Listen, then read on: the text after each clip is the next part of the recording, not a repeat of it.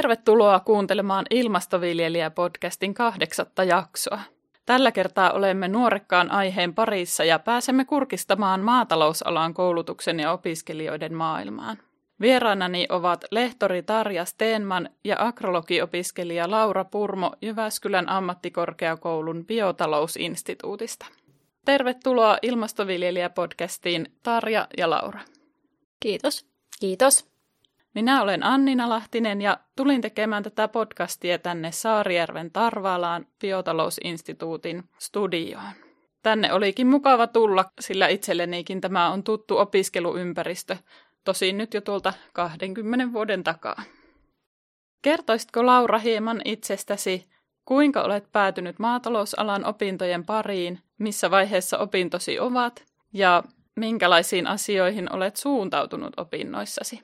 Joo, mä oon aina ollut kiinnostunut tota, niin ympäristöasioista ja luontoasiat, että oon tykännyt hirveästi aina liikkua luonnossa ja oon sitten perheen kanssa aina käynyt marjastamassa silloin kesän lopussa ja sitten oon ollut kyllä ihan pienestä asti heppatyttö, niin on ollut eläimetkin tosi tärkeä juttu sitten ihan koko elämän ajan.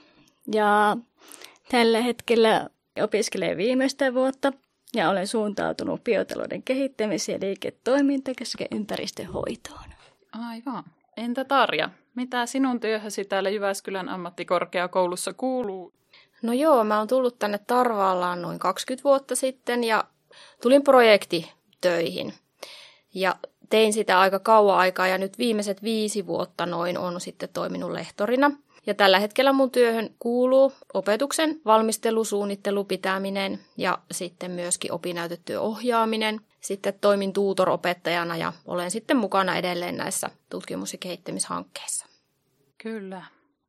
Kun menin tuonne Jyväskylän ammattikorkeakoulun biotalouden nettisivuille, niin huomasin, että ympäristö- ja ilmastoasiat tulevat siellä heti esiin.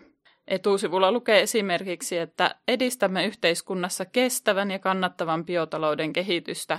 Visionamme on luoda biotalouden osaamiskeskittymä, jonka toiminnassa painottuvat uuden teknologian ja kiertotalousratkaisujen hyödyntäminen sekä johtamis- ja markkinointiosaaminen. Sitten siellä oli vielä uusiutuvasta energiasta ja tästä kestävyydestä, ravinnepäästöjen mittauksesta ja rajoittamisesta maaseutuympäristössä. Kestävyys, kiertotalous, uusiutuva energia ja ravinnepäästöjen mittaus. Muun muassa nämä kaikki kytkeytyvät ilmastonmuutokseen varautumiseen ja sen voimakkuuden hillitsemiseen. Miten tämän kaltaiset asiat näkyvät opetussuunnitelmissa, Tarja? Joo, kyllä ne näkyy ja meillähän se tosiaan, niin kuin sanoit, niin kestävä ruoantuotanto ja kestävä biotalous, se tarkoittaa sitä, että se pitää olla kestävää ei vain taloudellisesti, vaan myöskin ekologisesti sekä sosiaalisesti. Että muutenhan tätä toimintaa ei voida, ei voida tietenkään harjoittaa, jos ei se ole kestävää näillä kaikilla kolmella eri osa-alueella. Kyllä. No, miten Laura sinun mielestäsi ilmasto- ja ympäristöasiat näkyvät opinnoissasi?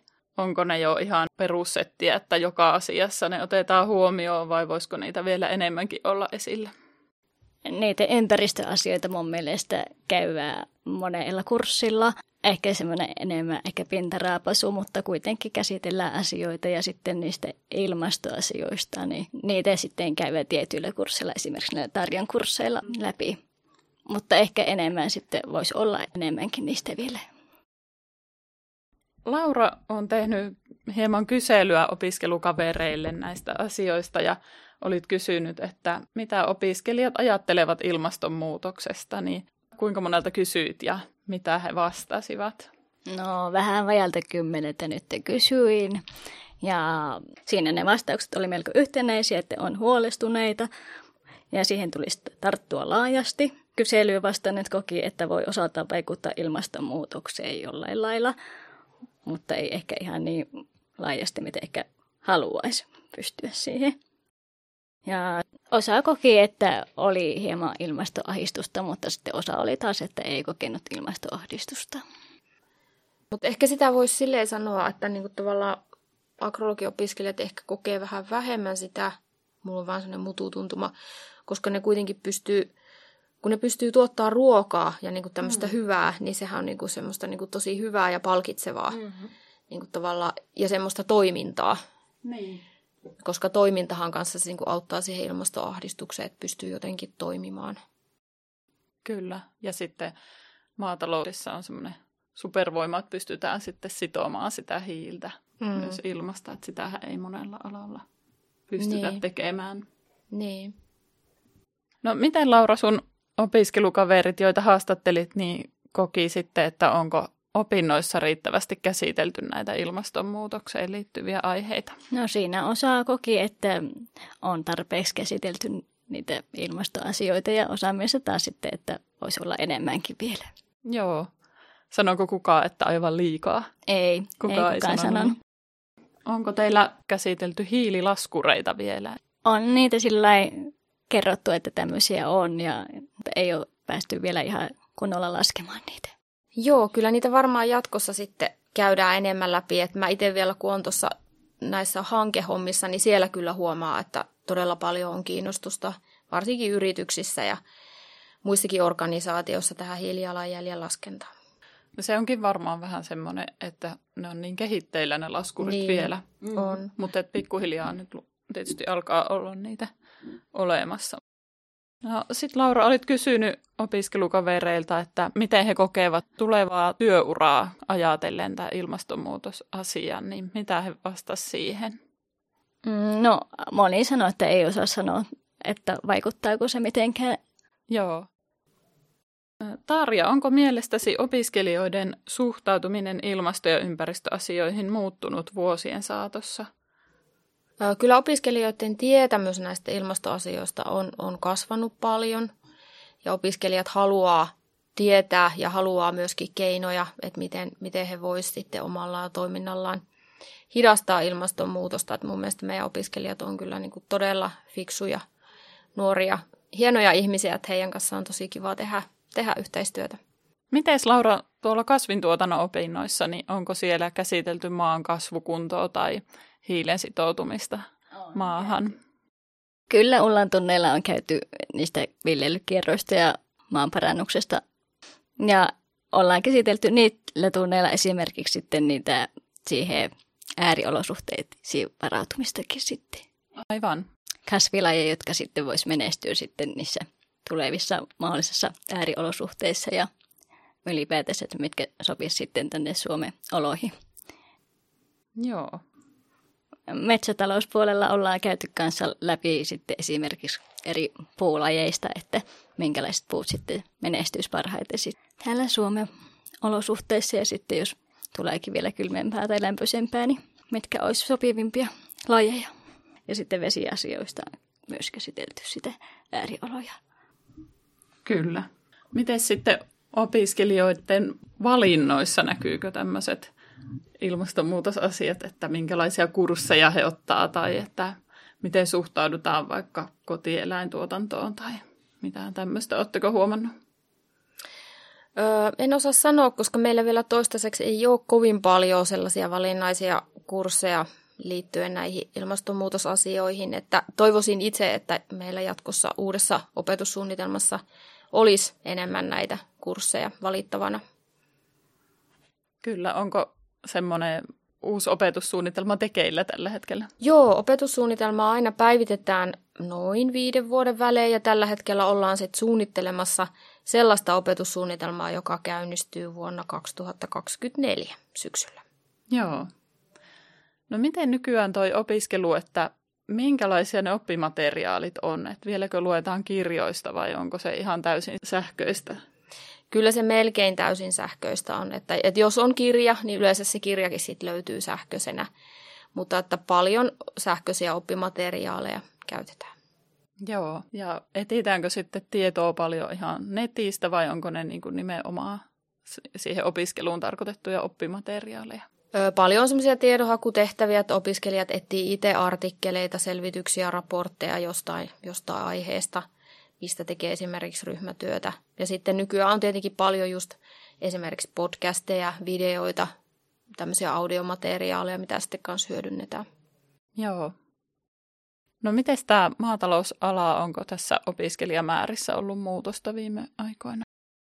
No semmoista muutosta on ollut, että yhä pienempi osuus meidän opiskelijoista on itse maatilalta tai maatilataustaisia, eli koska maatilojen määrä vähenee ja sitten toisaalta taas meillä ikäluokat pienenee, niin sitten yhä suurempi osuus meidän opiskelijoista on sitten sellaisia, jolla ei ole sitä aiempaa kosketusta sinne maatilan toimintaa. Että, mutta täällä sitten opetellaan kaikki ihan alusta asti traktorin ajoja, työkoneiden kiinnitykset ja lehmänlypsyt ja siitä se hyvin lähtee liikkeelle, vaikka olisi ihan paljasjalkainen kaupunkilainenkin. Joo.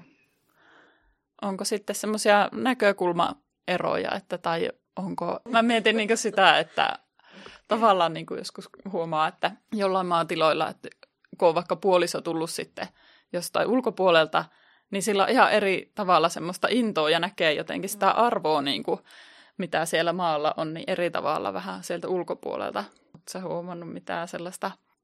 No mun mielestä se on niin kuin lähtökohtaisestikin hyvä, että on vaihtelua ja erilaisia opiskelijoita ja myöskin erilaisia näkökulmia, koska se sitten tuo semmoista moninaisuutta siihen opiskelijaryhmään ja ehkä ryhmätöissä ja kaiken näköisessä opiskelijatoiminnassa, niin sitten opiskelijat voi niin kuin oppia toisiltaan ja se on hyvä juttu.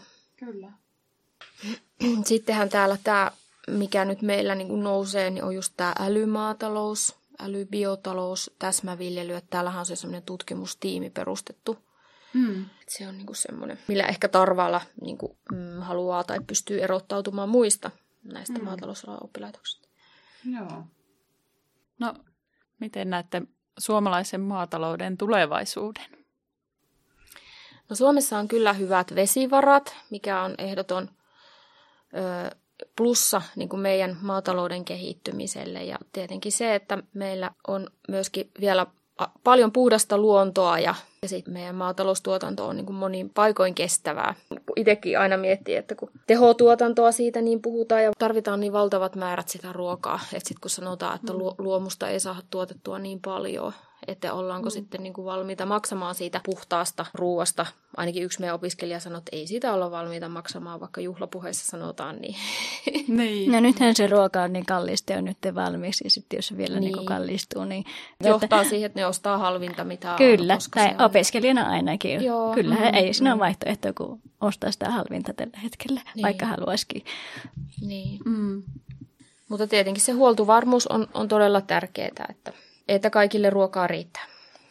Mm. Ruoantuotanto on ihan keskeistä, varsinkin nyt tässä sota-aja, sota-ajassa, että se on niin kuin hoksattu, että, että ei, ei Suomi pärjää niin kuin ilman omaa ruoantuotantoa. Että nekin, jotka si, niin kuin ehkä aikaisemmin on ajatellut, että no tuo ruoka ulkoon, niin varmaan nyt äänet on ehkä hiljentynyt.